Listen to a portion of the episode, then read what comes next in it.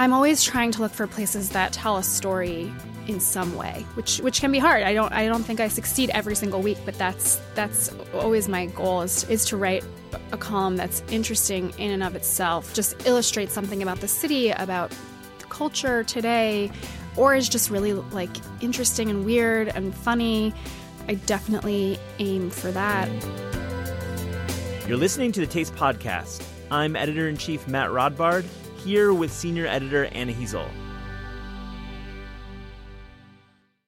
On today's show, Matt's talking to Hannah Goldfield, the restaurant critic at The New Yorker. I'll be talking to Danielle Walker of Against All Grain.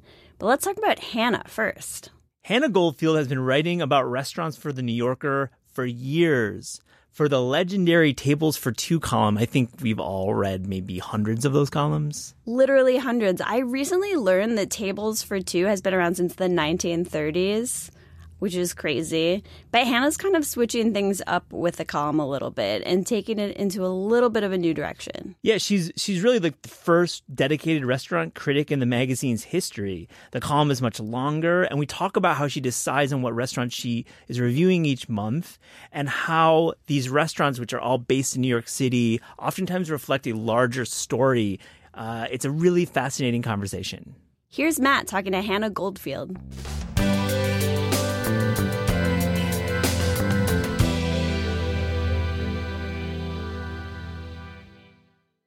Hannah Goldfield, welcome to the Taste Podcast. Thank you so much. I've been reading you for a while. I think oftentimes restaurant critics are thought of as like it's just like your opinion, you're like blogging. Some people really do say that like you're literally just blogging, but right. really restaurant criticism is about reporting.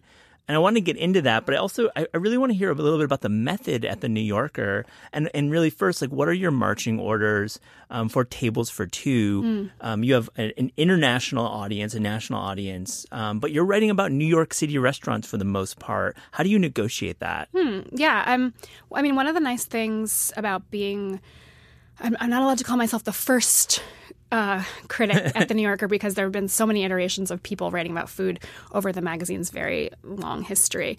Um, but in recent history, I am the first like designated person who's writing tables for two, and um, I would have to check this with with our uh, archive uh, librarians. But I think that I think that the length um, of tables for two is the longest it's ever been. So that.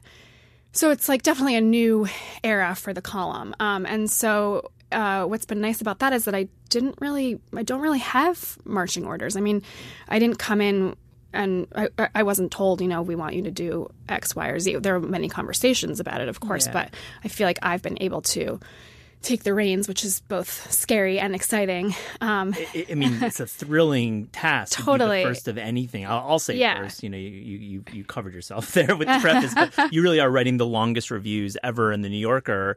Um, I mean, but your audience is all over the place. Are you trying yeah. to pick places that represent the way food is going in America through these New York City restaurants? Sure. Yeah. I mean, it's an it's an evolving process for sure, and one that I'm like trying to kind of rethink every week. And there are a lot of constrictions just that, you know, both that, that, that both allow that and don't allow that. Um, so, but yes, I'm, I'm always trying to look for places that, you know, tell a story, uh, in some way, which which can be hard. I don't I don't think I succeed every single week, but that's that's always my goal is is so is is to write a column that's interesting in and of itself, whether or not you're going to going to be able to dine able there, to dine there or go there. Yeah, yeah, something that just illustrates something about the city, about the culture today, um, or is just really like interesting and weird and funny. Um, I definitely aim for that, um, and I do. I it's it's a point of pride that I do get a lot of feedback. I mean. Uh, not maybe not a lot, but a good amount of like Instagram DMs and, mm-hmm. and Twitter messages where people say explicitly, you know, I live in Australia. I'm never going to eat at these restaurants, but it's super fun for me to read these columns. It's an extension of Talk of the Town, really. Yeah, because that's exactly. the spirit of those pieces. I mean, do you does your editor go out to these restaurants and kind of do that cross reference, which a lot of outlets do? Uh, not like strictly. No, I mean, if if you ask my editors, they'd probably complain that I don't take them enough. no one wants to take out their boss. Come on. I actually love. I, I I have multiple editors. Yeah. Um and and David Remnick was just giving me a little crap about. He's like, "Why? When are you going to take me out to a meal?" Which, um, which I would love to do, but he's also so high profile. I feel like he would just blow my cover. It's true. I immediately. Mean, I was wondering if Remnick had ever dined with you. Um, who does dine with you though? That's a question I have. I mean, do you? I know you're Helen Rosner, who's been on the Taste podcast and is a friend. Does does she go out? Do you guys go out together? She has been out. We have been out together. She um, came with me to uh, Au Cheval recently. She's from Chicago. Um, She's from Chicago. Yeah, and also she's just like I.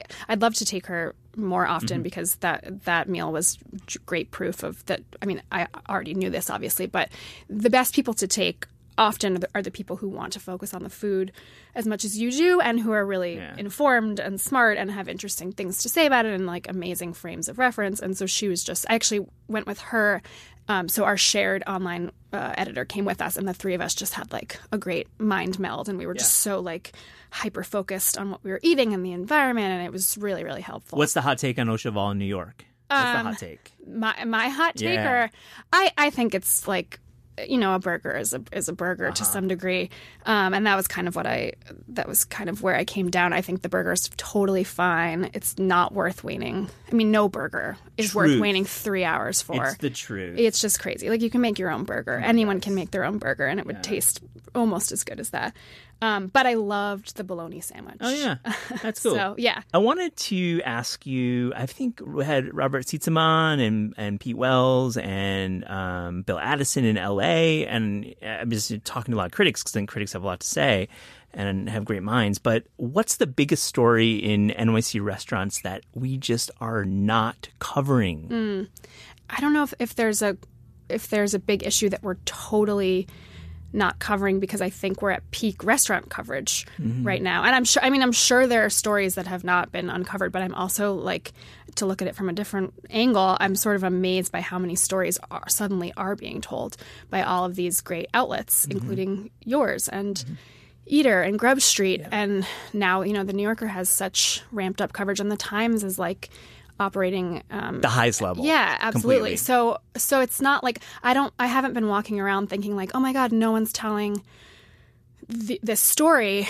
I, I haven't I haven't felt like there are burning things. Um, but I do feel like there are things that aren't getting enough coverage. Um, I feel like people are, are on them. Mm-hmm. Um, uh, I know I, I listened to the um, to your interview with um, Sietsema, whose name I never That's- can it's- pronounce. Is it's that good. is that right? It's Sietsema? good, yeah. And I was fascinated by what his answer to the question, um, which was about immigration. Um, and then I think it was yesterday, Eater published a big package on um, Mexican food, and that and there was a there was a piece I can't remember who wrote it. Um, about specifically undocumented workers in Mexican restaurants, and it was really good.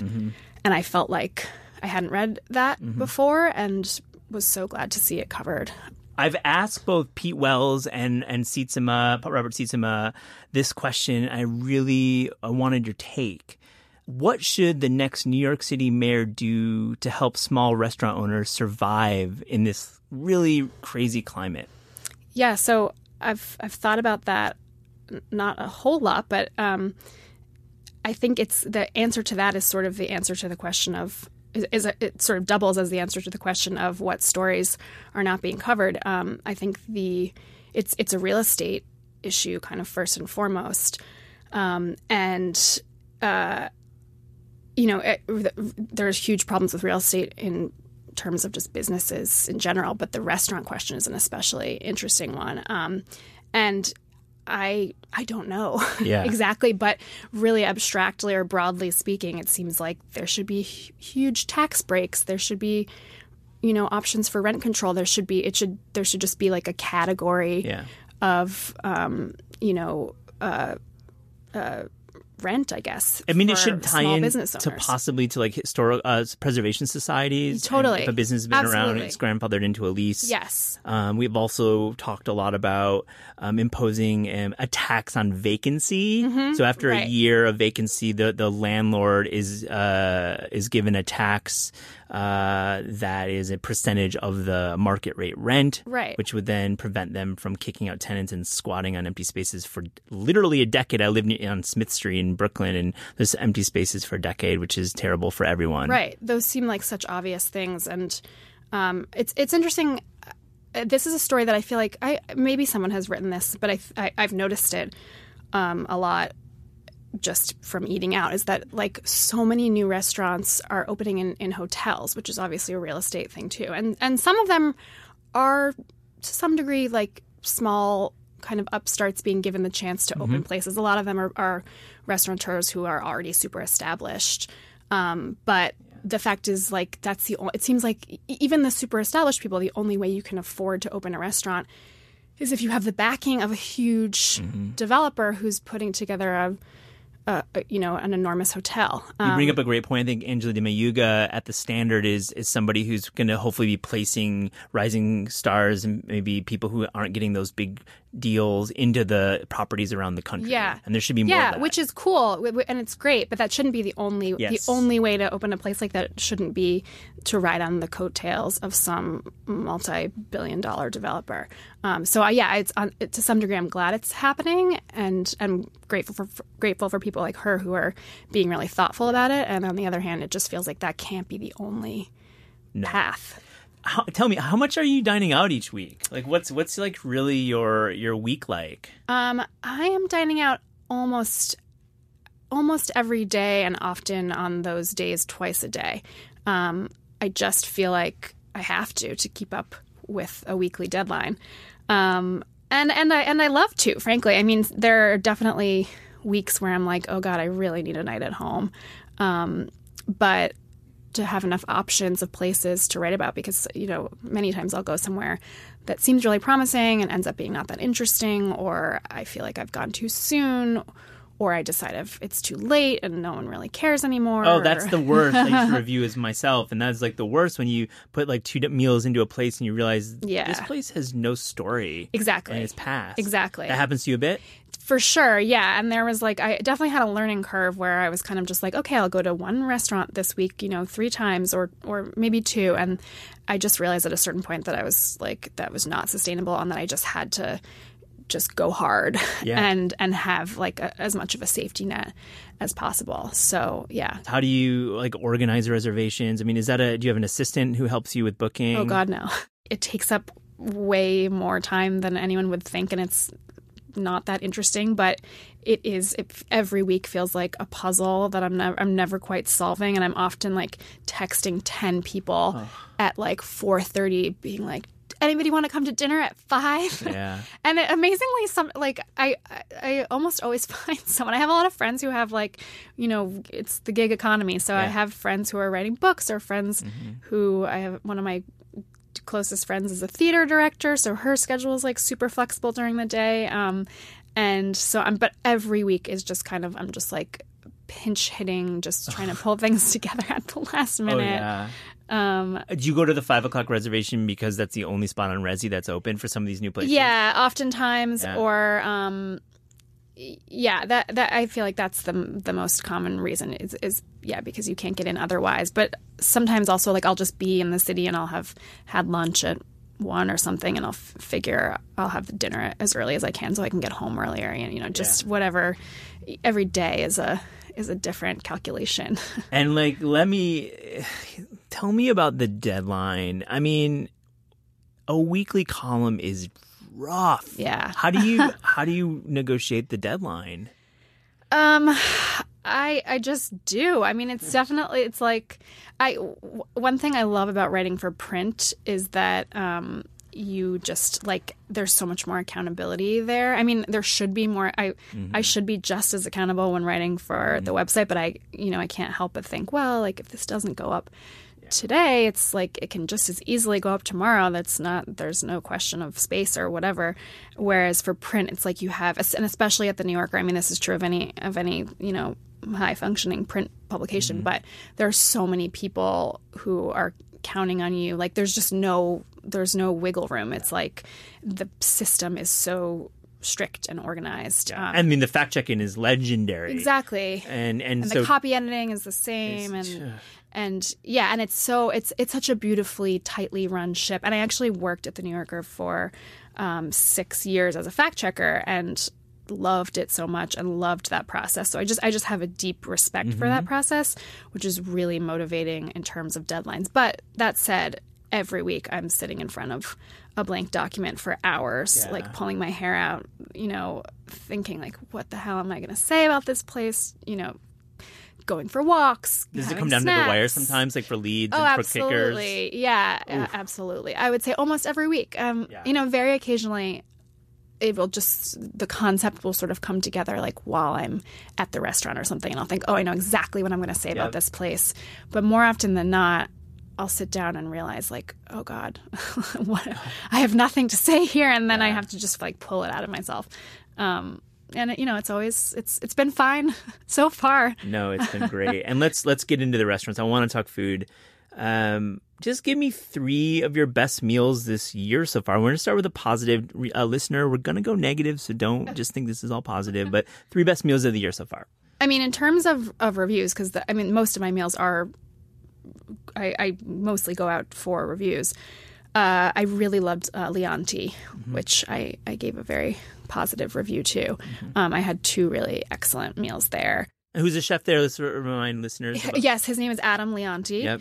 Um, and he came up at uh, Vetri in Philadelphia, and he's this young. Um, I believe he's Italian American. He's definitely spent a lot of time in Italy, and he's just a total master of bread, um, and just makes amazing breads and also cookies and pastas. And uh, I'm like a carb Yeah. carb freak, so uh, There's so much bad carbs out there, right? Yeah. So when you nail it as a, somebody who has a lot of carbs as you, of your job, you just fall in love when you have a great cake, Absolutely. cake or some breads. Yeah, and he's just doing really interesting things with milling his own grains and um, just taking it so seriously. And I just really and but but also being you know keeping it fun and like it's it's an Upper West Side restaurant. It does have a certain kind of stuffiness to it that's you know playing to type in that neighborhood. But I also found it kind of like retro and fun. Um, and I found the food surprising, and I just I, I really enjoyed it. Um, another meal that I absolutely loved was there's this place in Elmhurst called Lhasa Fresh Food, uh, which is like a bigger kind of outpost of um, another place called Lhasa Fast Food, uh, which is in the back, famously in the back of a cell phone store in Jackson Heights, and they sell, they make and sell very good momos. It's a Tibetan place, and so they opened this bigger restaurant in Elmhurst. Um, that I just really loved. They, it's like a fo- the focus is they have momos, but it's the focus is a little bit more on hand pulled noodles. Um, oh, beautiful! Would you write about this for your? I am writing column? about it. Yeah, So, that, so that's another column that I'm that I'm So wonderful. So I wanted to hear about the diversity of your restaurants that you cover. Really, Yeah. it sounds like you have a blank slate and you can cover what you want. Yeah, yeah, which is great. Um, yeah, I feel really grateful for that. Um, it's it makes the job a little bit harder because I'm only one person, um, and you know, like the Times tends to be um, sort of divided between Ligaya Mishan and Pete Wells. And out in LA, there have two critics at Yes. LA Times as well. Yeah, and they're doing an interesting thing because they're not really. It's not clear what their dividing line is. It's they're, they're sort of both just. Yeah, they seem on pretty equal ground in terms of categories. Bill told us on the podcast a few episodes ago that uh, they really just negotiate between the two of them. Yeah. So that's that's pretty great. cool. Yeah. That's pretty that's cool. really cool. Yeah. So I I have no one to negotiate with, which is great. Yeah. but it means that I I feel like I'm trying to keep track of lots of different restaurants in lots of different neighborhoods in all kinds of price points and Yeah. styles and whatever. And I and I do try really hard to do um, to keep it to keep it you know mixed up. Um, and so I try to do places that feel a little bit more like that places that feel like they will be discoveries for readers like like Lhasa fresh food um, but then also places that are super buzzy and that everyone's gonna have not everyone but that lots of people will have read about on eater or grub street or just you know places people have heard of because there's a big chef But Hannah, you know, you're really changing the destiny of these restaurants for good or for bad with your review. I know that's something maybe it's difficult to hear, but I really believe that you and Wells and a f- really a small handful of other critics, maybe Ryan Sutton in New York, like can make or break restaurants. Do you you think about this, right? I do think about it. Yeah, it's it's funny. I don't. I, f- I, I I know I must have some power. I mean, obviously, the New Yorker is like a v- extremely well read and, and yeah. prominent magazine. Um, it's I'd be curious to know. I mean, I, I've seen some. I've sort of observed myself some firsthand kind of case studies of this happening. Um, but for the most part, it's a little hard to know how much influence I'm having. Like, like there, yeah, there are definitely instances where I'll write about a place that is really small and kind of under the radar and I know that that mm-hmm. it's it's transformed their business at least for a little while. I always think of this one place that I actually wrote about many many years ago before I was the official uh, restaurant critic back when I was a fact checker and the job was shared by staffers. I was one of the people that wrote Tables for Two. Um, and there was this amazing restaurant in kind of on the border of Crown Heights, I guess, on like a really industrial feeling corner. It was a French restaurant and it was just like if you didn't walk by it you weren't no one was going in. And and there was no reason to walk by it. It was like next to like a gas station that had, was crawling with cats. Um, and it was so good. It was this incredibly uh, amazingly good french what was restaurant it, called? it was called thirst bar au vin um, but it was all like one word. Uh, ooh tricky name. Really one tricky word, name. I know. Three words in name. one Ugh. Um, the wine shop is great. The wine shop's thriving. Great. But they opened this restaurant. They found this amazing chef, and I think maybe they did some of the cooking themselves too. It was a couple who still own the wine shop. Mm-hmm. Anyway, I know that after I wrote about it, their biz they had a big boom in business for a while, but it wasn't enough. I mean, they went out of business not that long after yeah. that. I think if they opened there now, it would be way different because that neighborhood has changed so sure. much. Um, but anyway, so that that was an example of a place where I really saw my own influence. But otherwise, I'm sure I, am sure I'm having it. I just it's hard to to chart it exactly. Yeah, and it's unfair uh, for me to really kind of emphasize uh, this because I think there's we talked about real estate. There's a lot of other factors that play yeah. into the overall success of a restaurant. I, I contend that five years is like 50 years now for a restaurant yeah. to be open, and if you can make that five year mark, you're probably gonna make the 20 year mark. But to get to the five years is nearly impossible. Yeah, stay in if you just got to stay in the media cycle. You got to get people interested. You got to have a robust takeout if that's your model. It's just so challenging. I think that's yeah, that's absolutely true. And and I try not to have like too outsized of an of an influence, you know, where that's possible. Like I'm not going to, you know, give a really small mom and pop Never. restaurant like I'm not going to trash them even if I didn't like the food and and and seal their fate. Yeah, yeah. It's not the um, spirit of any restaurant criticism, right? Criticism. You don't exactly. You don't punch down. It's right, really right. You don't to... punch down, and um, yeah, and and but in terms of giving I, I have been asked a lot about. I think, do you worry about giving a small place too positive of a review and and like overwhelming them? somehow. And in New York, I just don't think that that's actually an issue for the reasons you're saying. The cycle moves so fast that it's like if someone opens a restaurant in New York, they're a they're ready. Okay. Um, I think, or they, or they should be. They should be. Yeah. um, and B, it's like you got to ride that wave and because it's it's hard to ride it no matter you know how yeah, big it is. So if, yeah, let's talk about um, you know some some bad restaurants. I think for, sure. the sake of service, uh, the Taste Podcast, we want to be service oriented to our listeners.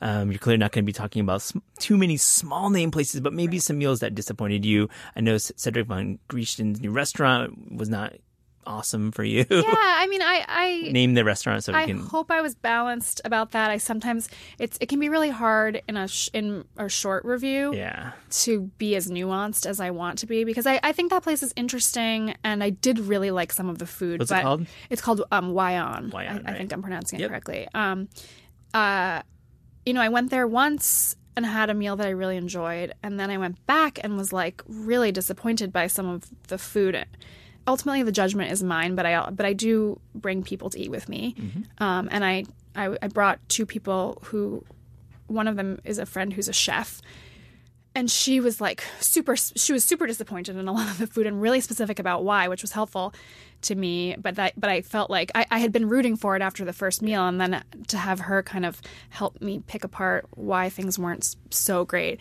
Um, you know, then, uh, but then I, I went back a third time because I felt like, and I don't always do that. Um, you know, I, I have to stay within a budget, and depending on how expensive a place is, I go anywhere from, I, I never go less than twice mm-hmm. for a place like that, which is fairly mm-hmm. pricey.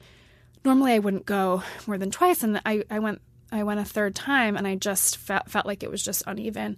Um, but I wouldn't say that I had I had any like terrible meals there. I would, yeah. yeah I mean, and I think it's the kind of place that could get better. Yeah, and I think it's the kind of cuisine that also it's it's Balinese. Is that right? It's Indonesian. Indonesian. Um, you know, it takes a little bit of time to get the seasoning right in the restaurant and Yeah. just get you know get it get, get it going. Right? Yeah, I, yeah, I think so. Yeah. Uh, so yeah, so I wouldn't put that in a category of, of really bad meals. Sorry, I Absolutely did not. jump no, the gun on that. No, So- no, it's good. It's that's it was definitely not a. I didn't give it a rave review. All right, which ones are really bad? Um, the worst meal I can think of having had recently was um, at that that Japanese restaurant where you fish for your for your dinner, which I reviewed last year, um, and it was just horrible. I mean, beyond the and I, I even though I feel like they're big and they can take it, I I, I feel some.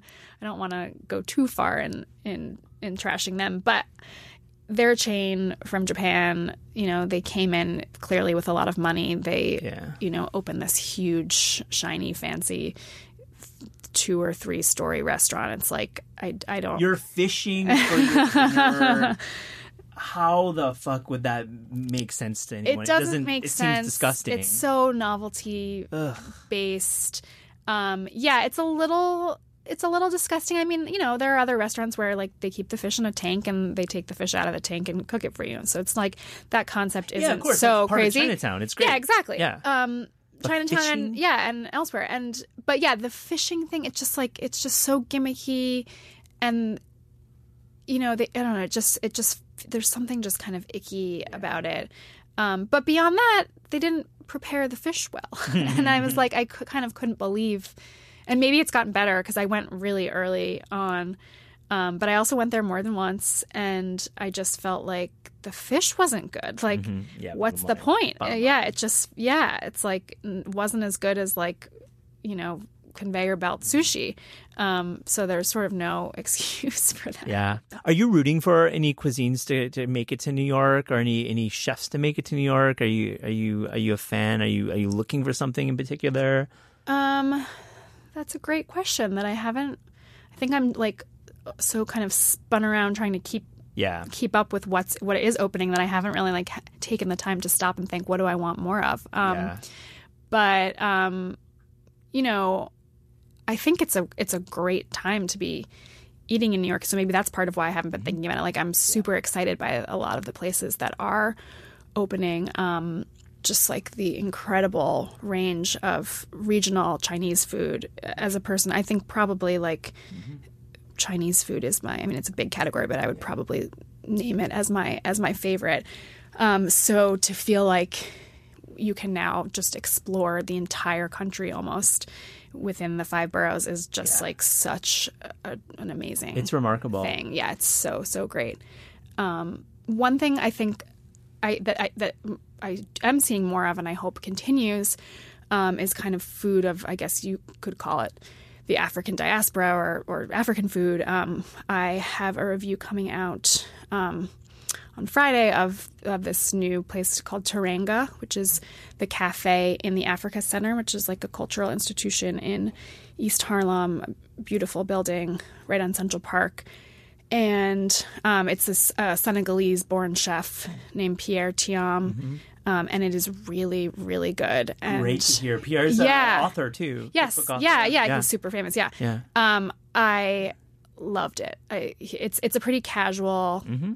kind of place. It's like he they call it they call what they serve seasonal bowls, which I wish they didn't because that makes it sound like it's like Dig Inn or something. The food is so good and so interesting, and it's really focused on kind of humble grains and starches. Yeah. Um, and I know that um, JJ Johnson has a really similar concept opening very soon, and I'm really excited by that. JJ, yeah, I think his he's a really, really, really underrated chef in New York. I agree. he's amazing. Yeah, I think I think Henry at the Life Hotel is, Yeah. is really great. You reviewed that, right? I actually didn't, and it's Oh, funny. no. I I wish I had. Um, Yeah. Uh, the reason I didn't when it opened, I went, and then I, I thought that um, Field Trip, which is his next Yeah. place, was going to be opening around the same time, and I also thought that it was. I didn't realize that it that it was going to be like a counter service thing, so I was actually waiting because it sounded like a more obvious concept for a review Mm-hmm. since it, it's basically like a rice restaurant i think is the idea Oh, so i thought i thought okay he's opening this like what he's calling a pan-african kind of fine dining place and it's in a hotel and that sounds kind of cool but just felt like there would be more fodder for a rice restaurant, of course. Exactly. Great stories. And if. I, but yeah. but if I had known that, and that because I, think that was like over a year ago. If I had known that field trip was going to take longer, I would have, I would have um, reviewed both. Um, I think we've just like really uh, we we've illustrated your internal debates Yes. about what you review. I think this is really interesting to to kind of witness in real time about what, how you think about chefs, and you have to really be on top of not just openings but like long lead Yes. openings because you don't want to burn out a chef and Yes. review their second project when the third is going to be different. Exactly. And and Ah. the restaurant industry is crazy. Like Mm-hmm. in that way. I mean I mean I think just opening businesses in New York is crazy. It's like there are so many things that delay places. So often like I I, I try to be super stringent about um, you know reading everything Florence Fabricant puts out Yeah. and everything Grub Street does and Eater just to just keep track of openings. But oftentimes people or publications will put out these packages of like spring openings or whatever and like nine out of ten of the places won't open when they're supposed to so i'm sort of like always just eagerly anticipating places and then they just take longer which is you know just how it goes Do you ever just go for walks in neighborhoods to see what's out in the street? um i do sometimes yeah i wish i i wish i i wish i did more of that Yeah. um you know to refer to Sietsema again who i'm just such a huge fan of his yeah. um I wish I, I I don't quite feel like I have the bandwidth to do what he does or the energy frankly like it's not quite my my Mm-hmm. No thing. one does. Yeah, yeah, I that yeah, either. that's No yeah. I shouldn't be um, I shouldn't be like giving myself a hard time about that. shouldn't, He's a really unusual Yeah. guy.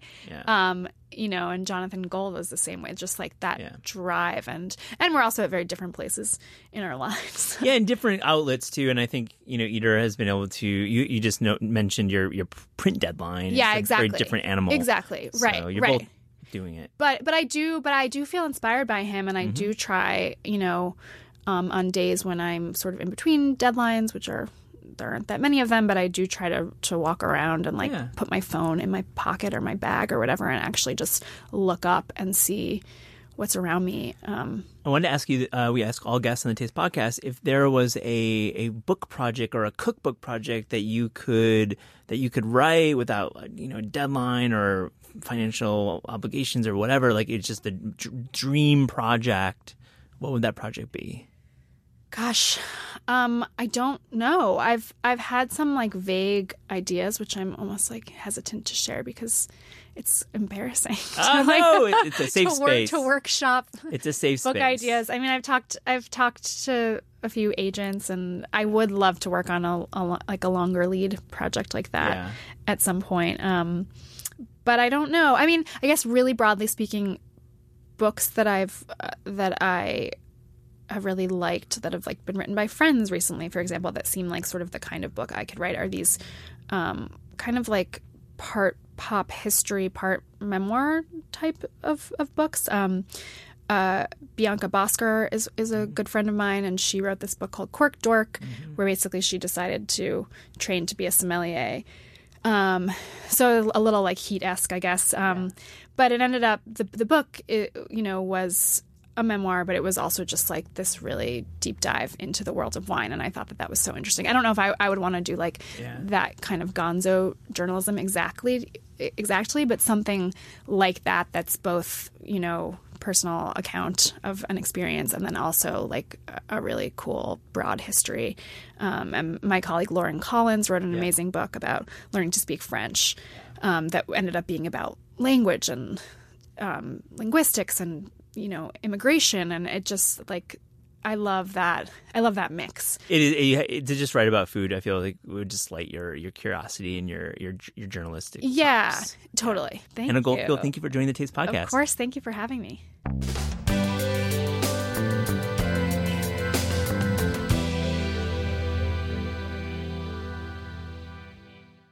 Here's Anna talking to author Danielle Walker. Welcome to the Taste Podcast, Danielle. Thank you. Your latest book, you're the author of four books. Yes. But your latest book is Eat What You Love.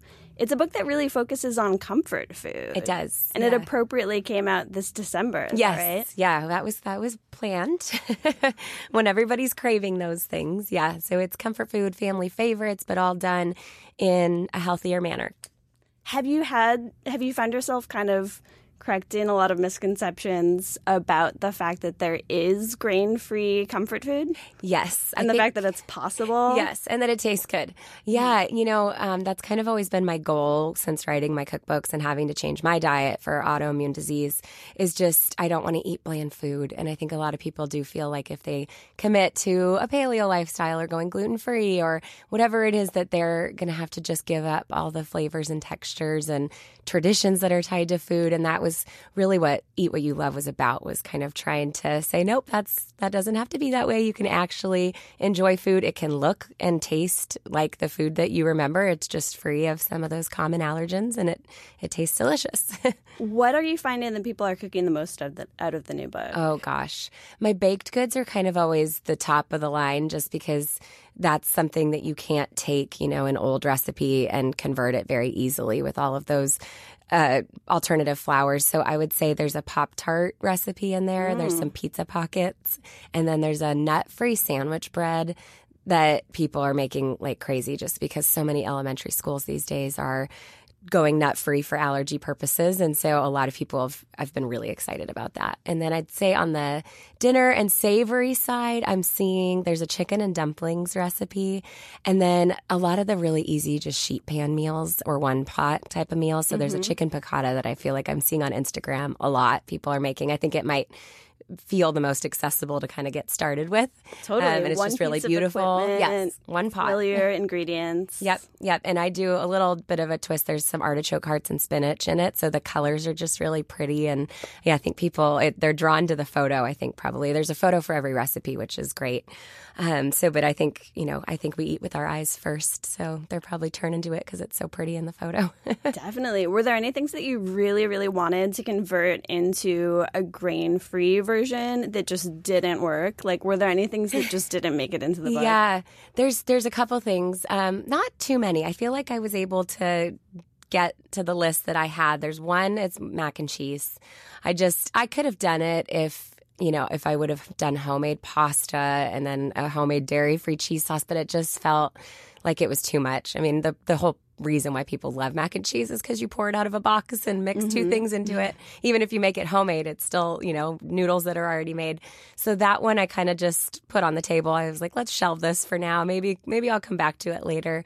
Um, and then there was one that didn't make the book, but that actually has become the top visited web website recipe, which is so funny. I, I didn't know if people would like it, so I cut it, but it was a dairy free queso dip. Like I used to go to Chili's back in the day and get that skillet queso, and I think I could Oh, yeah. the whole thing by myself.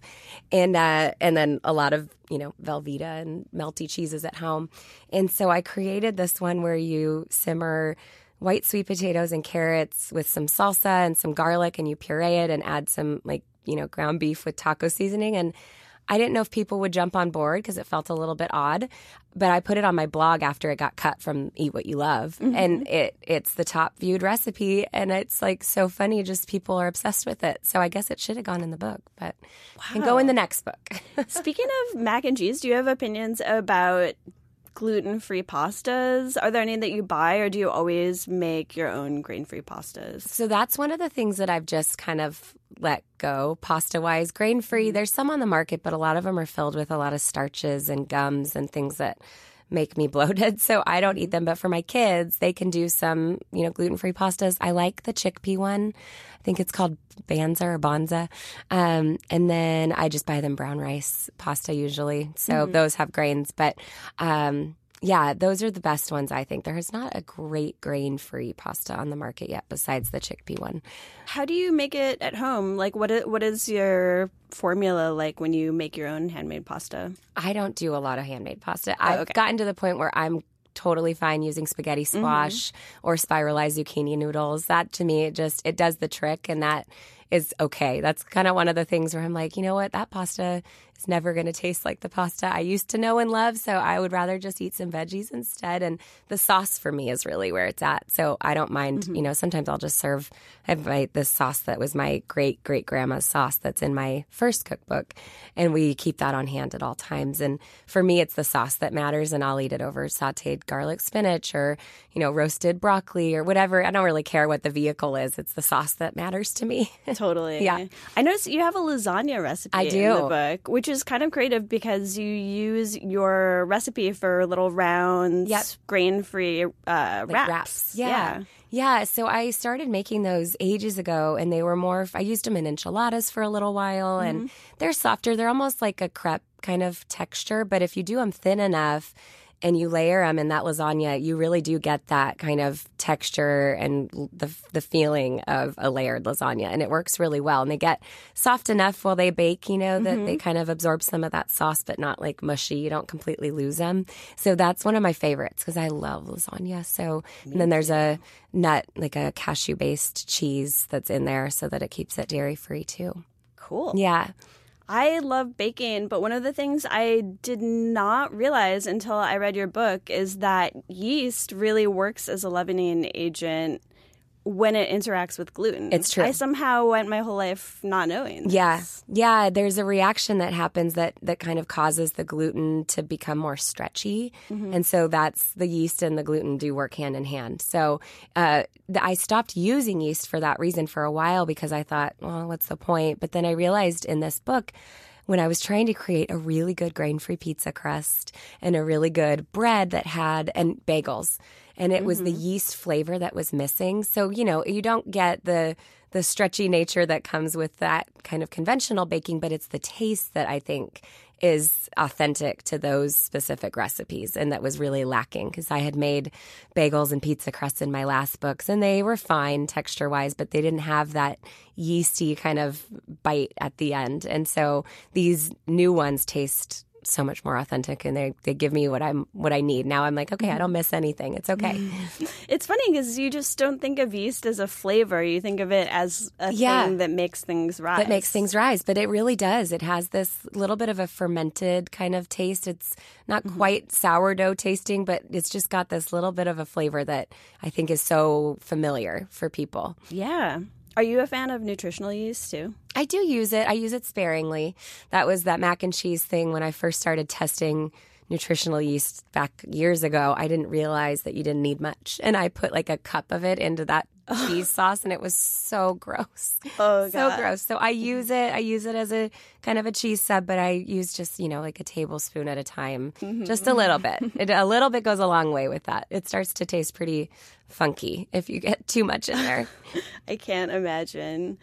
I noticed that you use a lot of arrowroot powder Yeah. in the book. Can you tell me a little bit about arrowroot? I've never cooked with it Yeah. or worked with it at all. Yeah, so I started bringing it into my baked goods probably in my celebrations book, which was before this one, and kind of before that, hadn't used it much.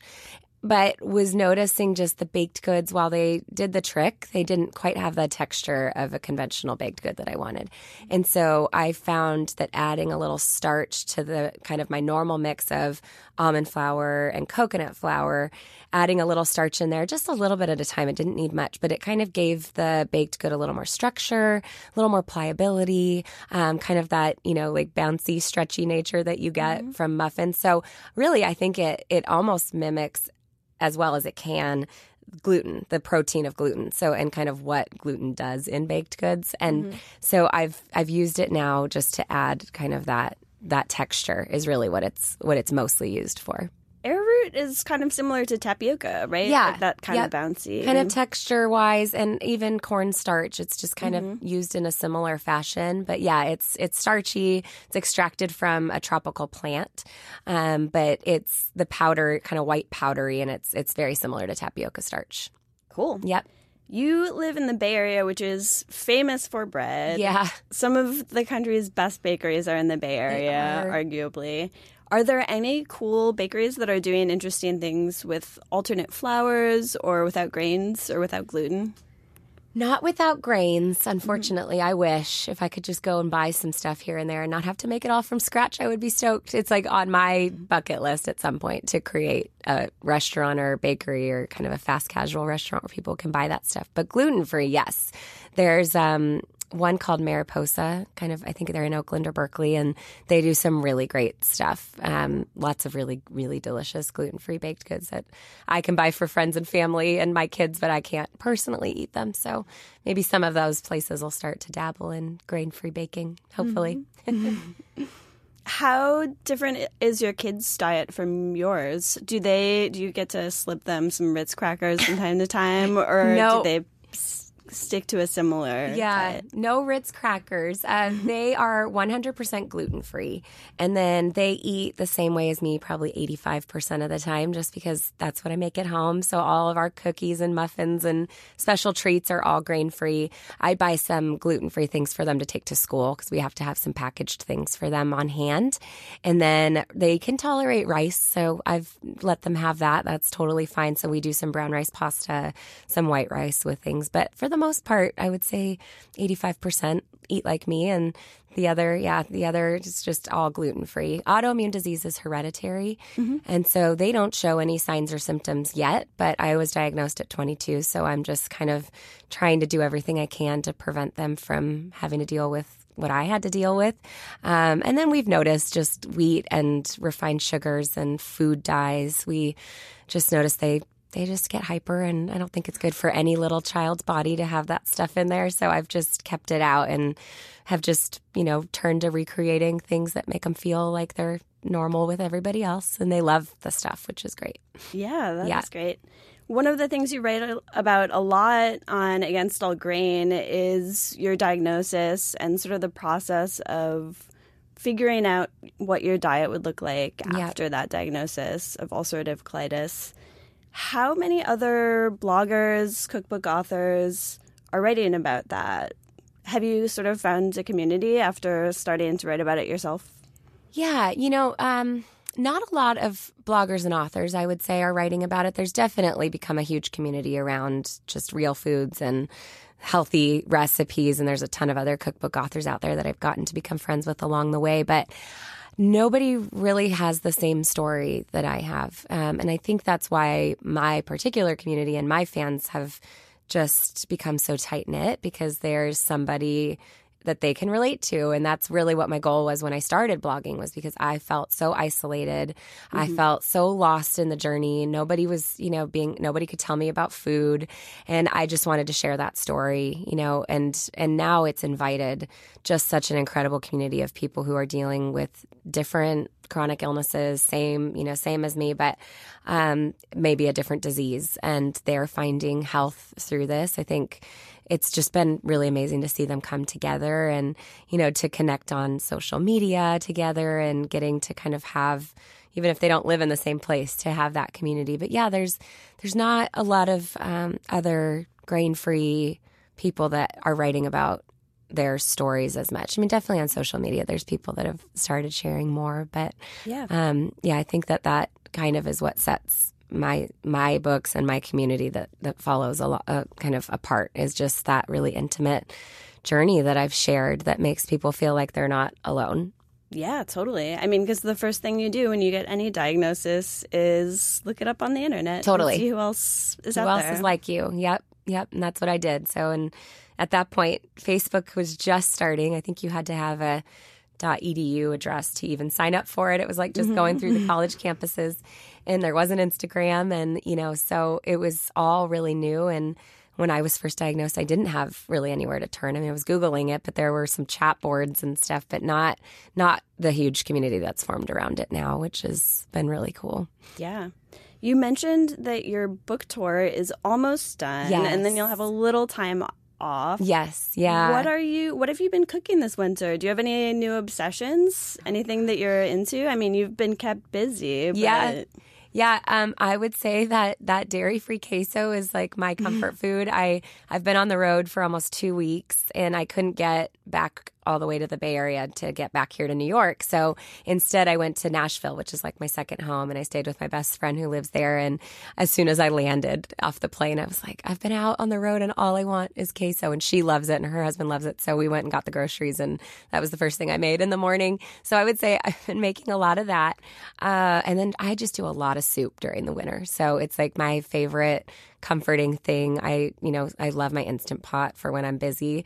And if I come home in mm-hmm. between a trip, you know, a week long book, book tour trip, I can throw a bunch of chicken and veggies and homemade bone broth in there from the freezer and have comforting food that I feel like really nourishes me during that two days home before I'm back on planes and germs and little sleep. And so those are kind of my favorite warm warm things to How cook. about cooking goals this winter? Is there anything you're really trying to learn or any recipes that you're really trying to crack? Oh gosh. I mean, I might get back to the pasta thing. I've gotten some mm-hmm. requests for that on my tour just from the audience. We do a Q&A at the end and you know, they've they share their stories, but then they always always ask for the things that they're still missing. So that would probably be it. And then I'll be working on my next book as soon as I'm home. So um just kind of starting to think about the recipes for that. That's my goal for the next couple months before summer hits with my kids out of school. I got to get some some good time in the kitchen. Can you tell us anything about the next book? Do you know anything about it? I think so. Although it's funny what what we're thinking about doing and talking just with my editor and my agent and what my fans are requesting is actually slightly different. They definitely want what I'm doing, but what they really want first is a kids cookbook.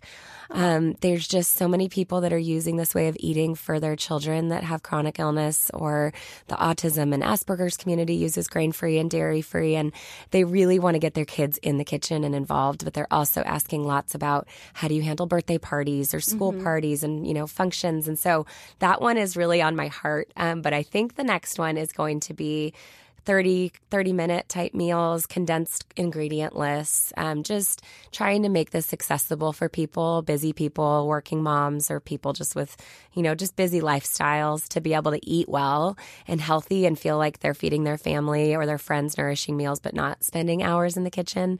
So I think that that might be the next one. And then the kids' book hopefully will be following that. Cool. And in the meantime, people can make the animal crackers from Yes. your current book. Yes, that's and what- gummy vitamins. Yeah, so you'll see that in Eat What You Love. So the kids' book has been something I've wanted to do for years, but to, you know, greater market, not everybody has kids. So I usually sneak a lot of kid recipes into the books, and that is definitely the elderberry gummies, the um, animal crackers, the pizza pockets, the Pop Tarts. I mean, those are all things that I feel like I do have three kids, and so I always create recipes that I hope they'll eat too. But we all have a kid, like kid in us with food, you know, like those are all things I grew up eating that have so much, just so many memories tied to them. And so even as an adult, I love eating those things every bit as much as I did as a kid. So I try to kind of put the recipes in there that'll hold people over that want a kid's cookbook, um, but that'll also be that'll you know be good for the kid and all of us. Cool. Well, happy cooking. Thanks thank for coming you. on the podcast, yeah, thank you so much for having me.